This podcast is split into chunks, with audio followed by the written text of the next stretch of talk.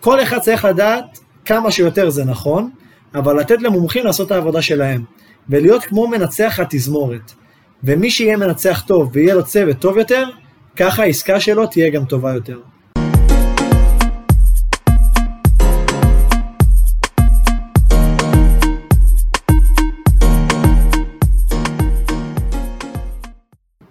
טוב, אז שלום חברים, הגעתם לפרק נוסף בפודקאסט של אורי דניאל, זמן נדל"ן.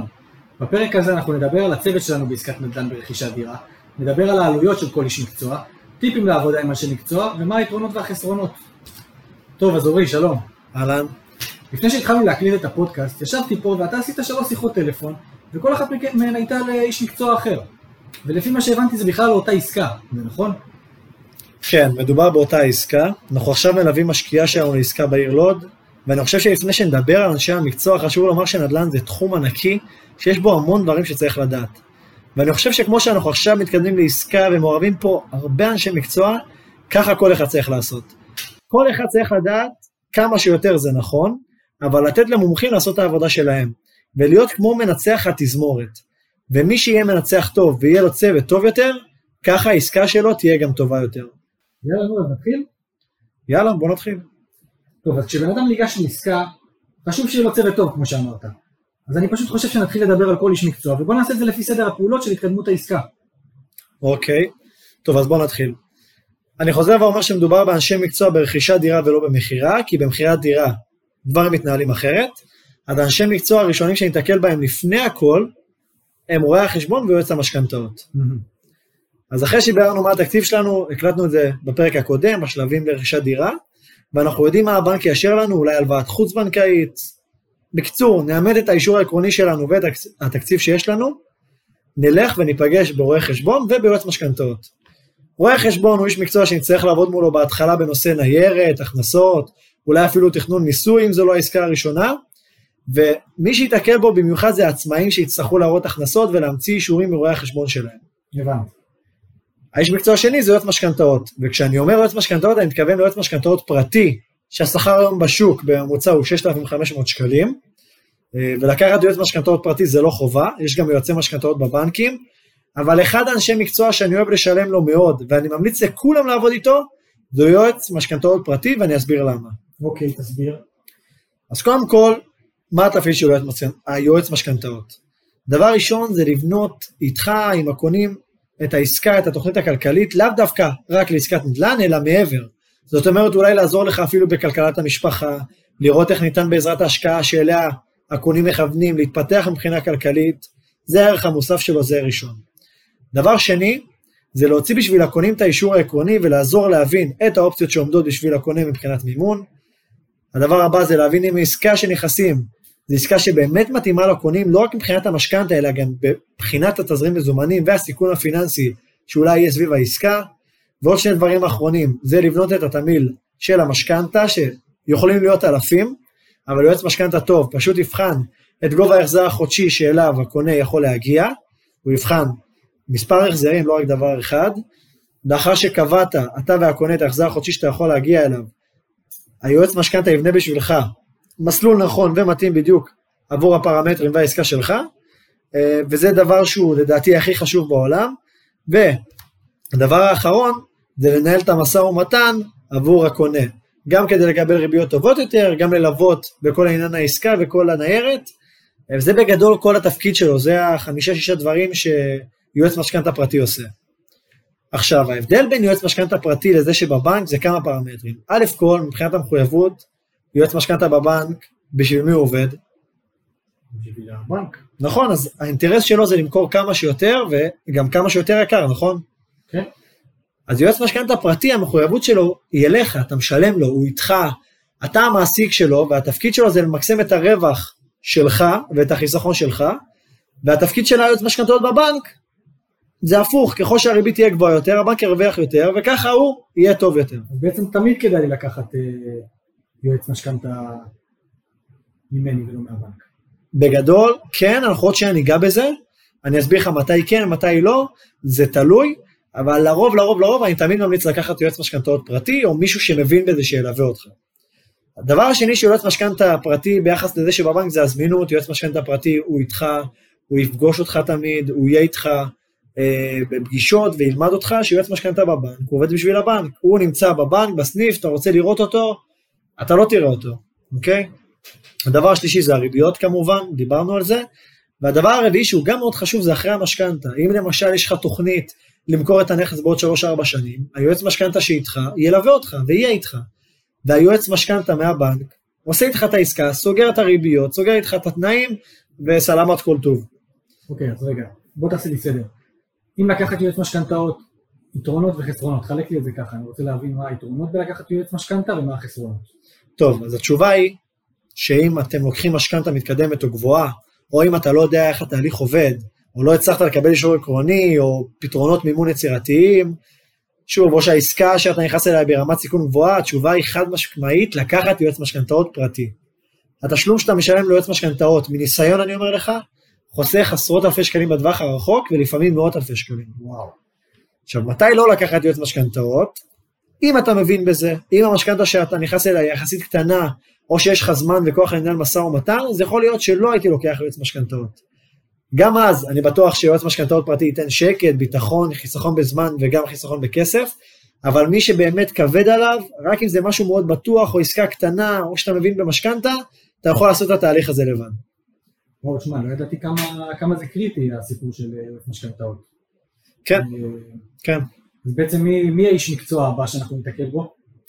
אז בגדול, אחרי שהבנו שיועץ משכנתאות זה האיש מקצוע הראשון שניתקל בו, האיש מקצוע הבא זה, זה מתווך. נראה לי באמת שמתווך זה האיש מקצוע המעניין ביותר בעסקת נדל"ן.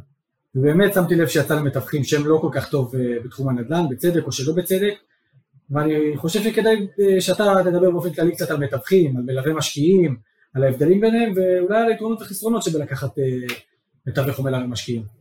טוב, אז קודם כל מלווה משקיעים זה לא מתווך, אמנם שניהם יעשו אותה פעולה של איתור נכס ומשא ומתן, אבל זה לא אותו המקצוע. מה ההבדלים ביניהם? מלווה משקיעים זה בן אדם שהתפקיד שלו זה לקחת אותך, המשקיע, להכיר אותך ברמה הגבוהה ביותר, אם זה מבחינת חיי היום-יום, התקציב, ההלוואות, ממש הכל, דבר שמתווך לא עושה. אה, למתווך הרבה פעמים באים פשוט ומבקשים נכס שרוצים. אה, מלווה משקיעים צריך להכיר לך את כל העיר, את כל התוכניות, להראות לך מה האופציות השקעה שלך, לאו דווקא באזור אחד, אלא להראות לך כמה אופציות, אה, ולא לסגור אותך למקום אחד, אלא להיות איתך בהרבה אזורים. כמובן, אם זה לא בעיר, בעיר אחת, אז לעשות את זה בזכות או באמצעות הקולגות שהוא עובד איתם, אה, והם מתווכים מומחים בכל אזור. אה, הוא עושה לך את התוכנית השקעה, פרופיל משקיע, והוא לא רק מלווה אותך לאיתור הנכס, אלא גם למשא ומתן, שליטה בעסקה, שיפוץ הנכס, השבחה, השכרה, ואם צריך, מכירה בסוף. עכשיו, זה נכון שהרבה מתווכים כדי לתת שירות טוב יותר, גם לפעמים נותנים שירות כזה שהם עוזרים להשכיר, אבל בסוף הם לא מתמחים עם משקיעים רובם, הם לא מבינים במימון במשכנתאות. רק אולי כמה מתווכים בודדים מאוד. אה, אז זהו, נראה לי בואו נדבר רגע על מתווכים באמת. אה, מתווכים זה אחד האנשי מקצוע שבהם נעזר אם אנחנו רוצים לאתר עסקה טובה, והדבר הכי טוב שמשקיע צריך לעשות כדי לאתר עסקה טובה, אה, זה להיכנס לרשימת הזהב של המתווך. כי אני אשאל אותך שאלה רגע, למי הולכות העסקאות הטובות ביותר בשוק הנדל"ן? נראה לי שלא יודע, מי שמגיע אליהם ראשון. נכון, ומי מגיע אליהם ראשון ב-90% מהמקרים? זה מתווכים. עכשיו, אם זו עסקה מעולה בדרך כלל, הם ייקחו אותה, או יביאו אותה למתווך מהמשרד, או למשפחה וחבר מאוד קרוב. אחרי זה, הם יביאו את העסקאות האלה למשקיעים ברשימת הזהב של המתווך. אז איך אה, אני כמשקיע פרטי יכול להיכנס לרשימה כזו? פשוט מאוד, או שאתה קולגה טובה של המתווך, או שאתה חבר מאוד מאוד קרוב שלו, או שאתה כמו הרוב. מגיע למשרד של המתווך המומחה, הוותיק, אחרי שקיבלת המלצות כמובן, עשית חקר קצת על המתווכים, אתה יודע בדיוק מה אתה רוצה, ואתה יושב עם המתווך ואומר לו שלום מתווך יקר, אני מחפש XYZ בתקציב מסוים, זו מטרת ההשקעה שלי, ואם אתה תביא לי את העסקה הזאת, אני לא אשלם לך 2% כמו בשוק, אני אצ'פר אותך ואני אשלם לך יותר, אני אשלם לך 3-4%. וואו, לא חשבתי על זה. כן, עכשיו חייבת להיות לכם רמה טובה, כאילו לכם המשקיעים רמה טובה בשוק ובמחירי האזור, ותוכנית מסודרת והבנה. למשל עם מלווה משקיעים אפשר לעשות את זה מאוד בקלות והוא ייתר לך. עכשיו מתווך, אם הוא מתווך הגון, הוא יאמר לך אם זה אפשרי או לא. האם קיימים דברים כאלו? ואתה בתור משקיע תחכה בסבלנות, וברגע שיש דבר כזה, המתווך יקפיץ אותך, ואתה תגיע עכשיו. אם המתווך יביא לך עסקה במיליון שלוש מאות, לדירה ששווה מיליון ארבע מאות חמישים, תהיה מוכן לשלם לו יותר משני אחוז? ברור, אם אני מרוויח בסופו של דבר יותר מהעסקה, אז מה זה באמת משנה לי כמה הוא מרוויח? אכפת לי בסוף כמה, כמה רווח אני עושה מהעסקה. יפה, עכשיו, לא הרבה אנשים מסתכלים על זה ככה ומפסידים המון עסקאות, וחשוב לי להגיד שני דברים בדבר הזה. א' כל, לא לדבר עם מתווכים, אה, כמה מתווכים ולעשות בלאגן, כי בסוף, זה שהמשקיעים מתפזרים על כמה מתווכים, אני מבטיח לכם שמתווכים יודעים הכל. ופתאום יודעים שקונה מסתובב עם המון אנשים, ואין עם זה בעיה, זה בחירה שלכם, אבל רק שתדעו שאותם מתווכים שידעו את זה, יאבדו את האמון בכם, ואתם הפסדתם את כולם. הדבר השני הוא, לבוא למשרד לפגישה רצינית ולא בטלפון. אתם רוצים לראות מול מי אתם עומדים, וכמובן להראות בצדכם רצינות.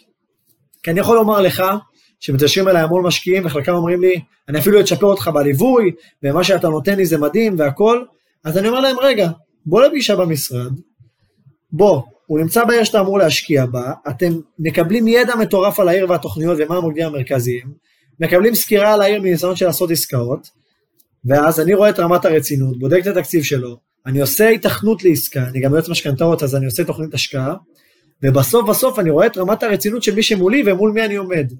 והם מדברים בטלפון ואומרים, תשמע, אני מאוד רציני, אתה לא מכיר אותי. Hmm. אחי, מדובר בעסקה עם המון כסף, לא אכפת לך לדעת שאני לא נוכל, כאילו, זו רמת הרצינות שלך? אתה לא יכול לפנות שעה וחצי ביום להגיע לפגישה שאתה מרוויח ממנה הרבה יותר ממני? תאמין לי שאם עלו שלי עמוס, גם המשקיעים יכולים להגיע. אז בחיים אני לא אעזור לו וכנראה גם לא יהיה לקוח שלי וככה גם לכל המתווכים.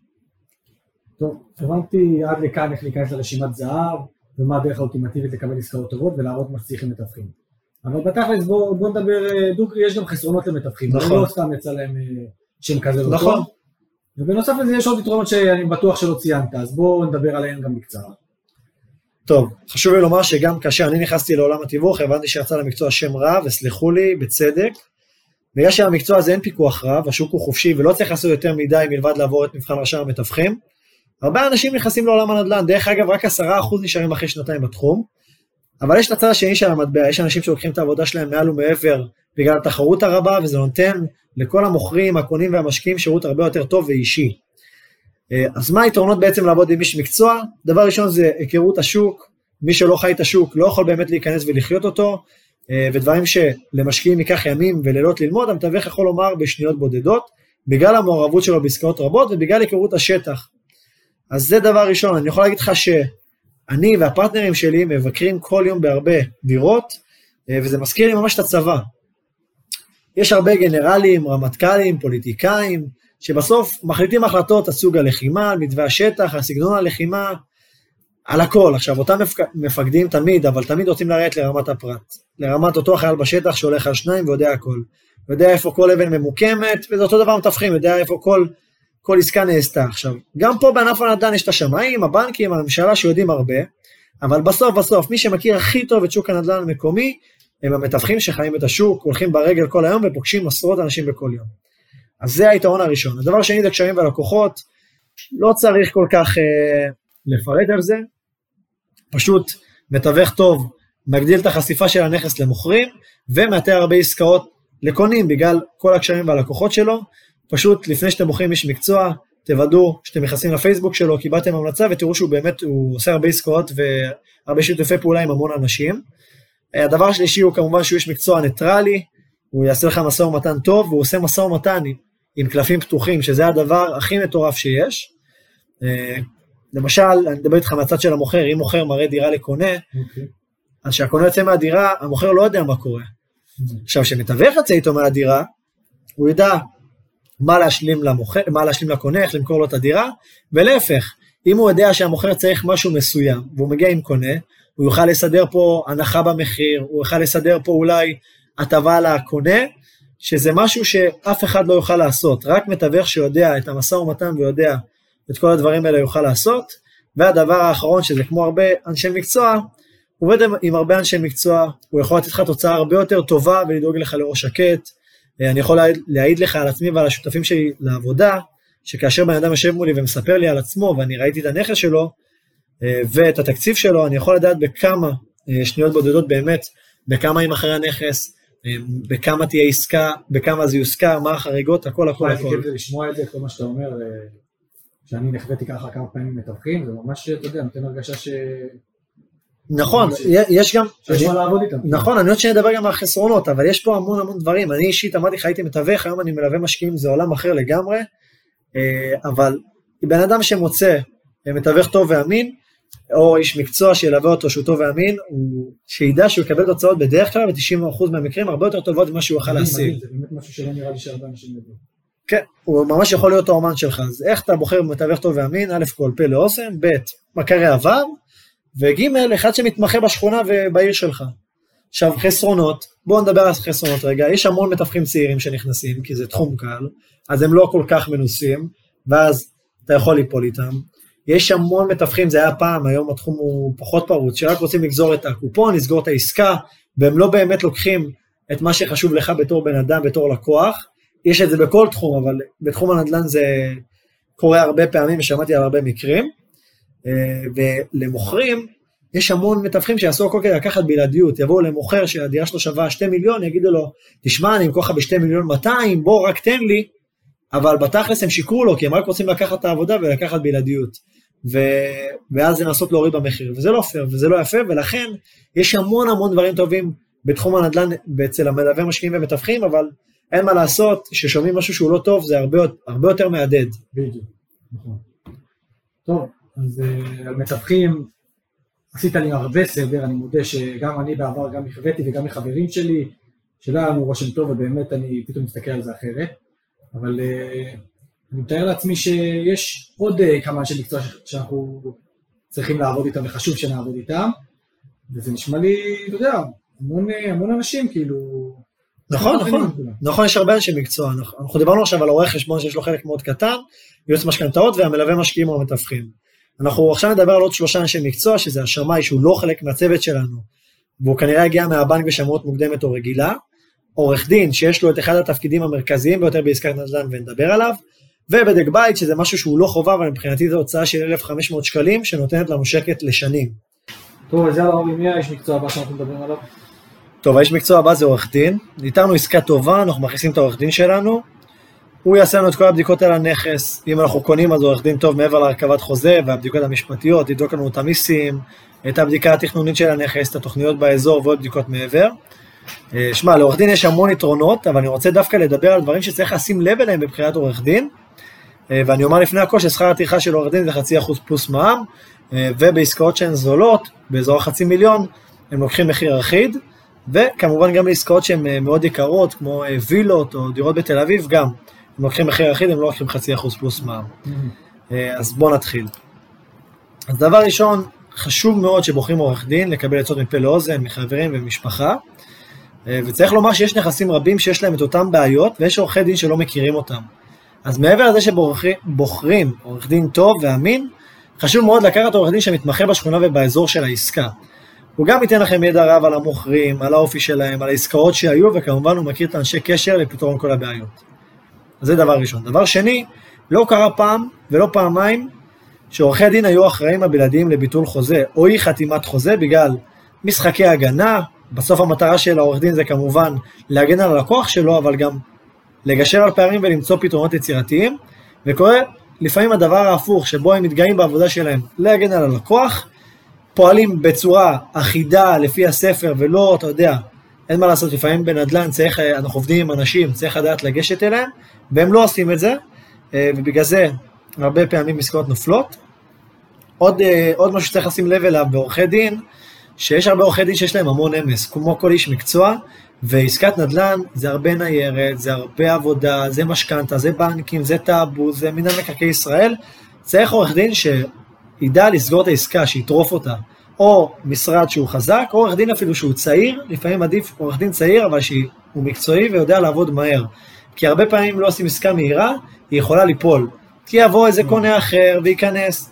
והדבר האחרון שאני אגיד, יש המון יתרונות לעורך דין, שוב, אבל הדבר האחרון שאני אגיד, זה שלא צריך להישען יותר מדי על עורך דין, בסוף גם קונים וגם מוכרים, אתם מכירים הכי טוב את עצמכם, ולכן תעשו תיאום ציפיות גם איתו, וכמובן תודיעו לו כבר לפני שאתם עומדים אה, לקנות, את הכוונה שלכם לקנות, כדי שהוא יהיה מוכן לעבודה ויוכל לעשות את הבדיקות הרבה לפני. אז זה מה שצריך לשים עליו דגש בבחירת עורך דין. היתרונות שלו כמובן, אה, יש אלף ואחד יתרונות, אבל אה, חשוב לי לדבר על הנושא הזה דווקא.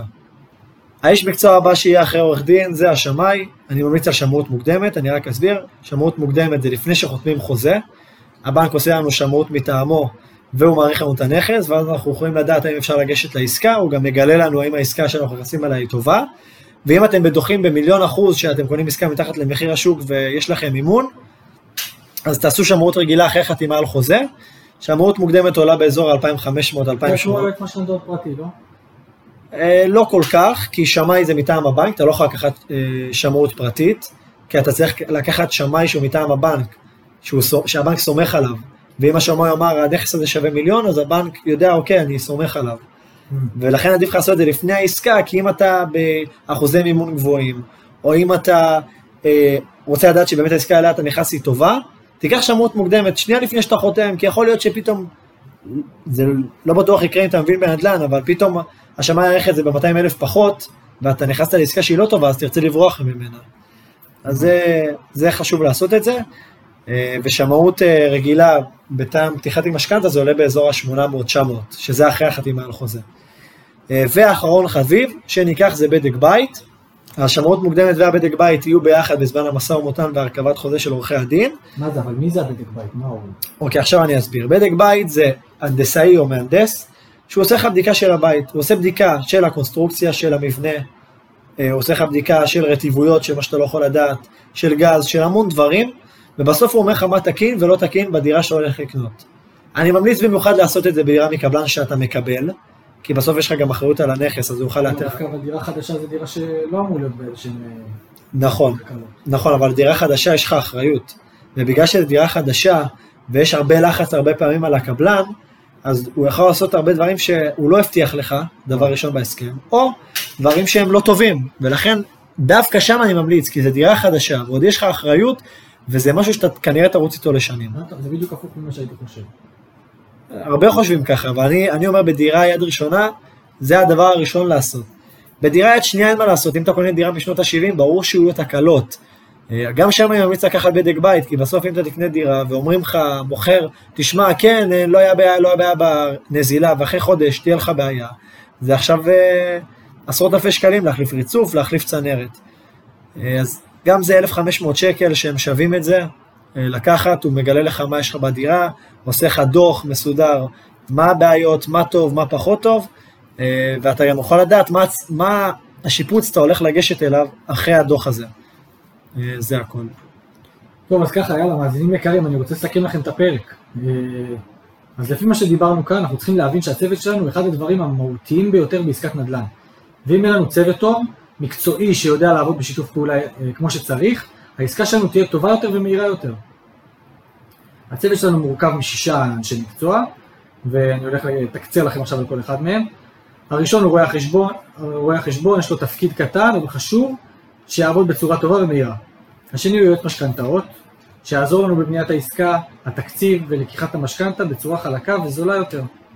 מלווה המשקיעים הוא המתווך, שהוא זה שיאתר לנו עסקה טובה ביחס למה שאנחנו רוצים, רק באמת פה באמת באמת חשוב לדעת לבחור את האיש הנכון, שאתם מאמינים נכון. בו, כי בסוף זה... נכון, נכון, צודק. עורך הדין, שהרבה מקלים ראש בבחירתו בגלל שתמיד סומכים על עורכי דין, אבל חשוב לקחת אחד שמתמחה במקרקעין, וכמובן שמכיר את האזור, הרישומים, הבעיות, ואם קיבלנו עליו המלצות מראש, או עבדנו איתו בעבר, זה בכלל אה, טוב. אני אוסיף על עורך דין ששמת את הדגש, שגם אם לוקחים עורך דין שאנחנו פחות מכירים, אבל הוא מתמחה באזור מסוים, לפעמים זה עדיף ללכת אליו, כי... נכון, כי יש הרבה פעמים בעיות באזור, הרבה רישומים שהוא יכול לפתור, והוא גם מכיר את האנשי מקצוע שם. ושמאי, שזה לא באמת חלק מהצוות שלנו, אבל אנחנו נהיה חייבים להיעזר בשירותיו בגלל אה, לקיחת המשכנתה. ואתה, אני מבין, ממליץ לקחת שמרות מוקדמת, מה גם שיגלה אה, האם העסקה שאנחנו נכנסים אליה היא טובה.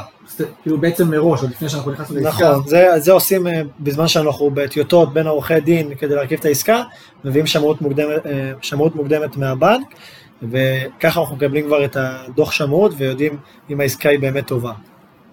אוקיי, והאחרון זה בעצם אה, הבדק בית, שזה הנדסאי או מהנדס, שייתן לנו ראש שקט ויעשה לנו בדיקה על כל הבית ויאמר לנו את מצבו. ואתה, אורי, הכי ממליץ לעשות את זה בדירה מקבלן, אני מבין שבכל דירה אתה ממליץ, אבל בעיקר מקבלן, כי הרבה פעמים יש שם אה, נכון. נפילות. אתה רוצה להוסיף איזשהו משהו לסיום, אורי? אה, כן, בסוף לפחות אצלי במשרד אני עובד עם כל האנשי מקצוע האלו, בדרך כלל כל עסקת נדל"ן. לפחות אצלי שמתי לב שככל שהצוות שלי איכותי יותר ויודע לעבוד בצעירים מקבילים, העסקאות רצות מהר יותר והן איכותיות יותר ללקוח. מספיק איש מקצוע אחד בבחירה שלכם בעסקה שהוא לא טוב, העסקה יכולה ליפול לכם, הם יכולים להטות אתכם, או שהיא יכולה פשוט להיתקע. עכשיו, מי שלוקח מלווה משקיעים, או איזה משרד תיווך מאוד טוב, בדרך כלל במשרדים האלו אפשר לתת לכם צוות טוב שרץ על העסקאות באותו אזור שאתם מחפשים בו נכסים, ובנוסף גם לעשות לכם אפילו הנחה קטנה בכל אחד מאנשי מקצוע. עכשיו הפרק הזה היה מאוד ארוך ואני בטוח שמי שנשאר עד לכאן אה, יודע מה התפקיד של כל אחד מאנשי מקצוע ומתי מפעילים אותו ומה העלות. אה, אני רק אביא נתון אחד אחרון, שאם אתם עושים עסקה במחיר, לצורך הדוגמה של מיליון וחצי, סך העלות הממוצעת של אנשי מקצוע בעסקה תהיה לכל השישה האלה 54,475 אלף שקלים. עכשיו, לא חייב להיעזר בכולם כמו שאמרתי, זה המחיר לפי, לפי הממוצע בכל אנשי מקצוע, וזה ללא הטבות או הנחות, אבל אני יכול לומר לכם שכל איש מקצוע שיתר לכם דבר טוב, יחסוך לכם את כל ההוצאות האלו, אם זה בריביות במשכנתה, אם זה עסקה טובה דרך מלווה משקיעים, אם זה בדק בית, אם זה עורך דין שיציל אתכם מעסקה, כל איש מקצוע שווה הרבה יותר מהעלות הזאת. אה, ולסיכום אני רק רוצה להגיד שאני מקווה שלמדתם והחכמתם, היה לי מאוד כיף, אה, ואנחנו נתראה בפרק הבא. יאללה, תודה רבה אורי. ביי, להתראות. אני מאוד מקווה שנהניתם מהפרק ששמעתם עכשיו. אם אתם רוצים לשמוע עוד פרקים, אתם מוזמנים לעקוב אחרינו ולשמוע עוד בספוטיפיי, באפל פודקאסט, אינסטגרם, טיק טוק ופייסבוק. פשוט תרשמו אודי נדל"ן או הפודקאסט של אורי דניאל, ונתראה בפרקים הבאים.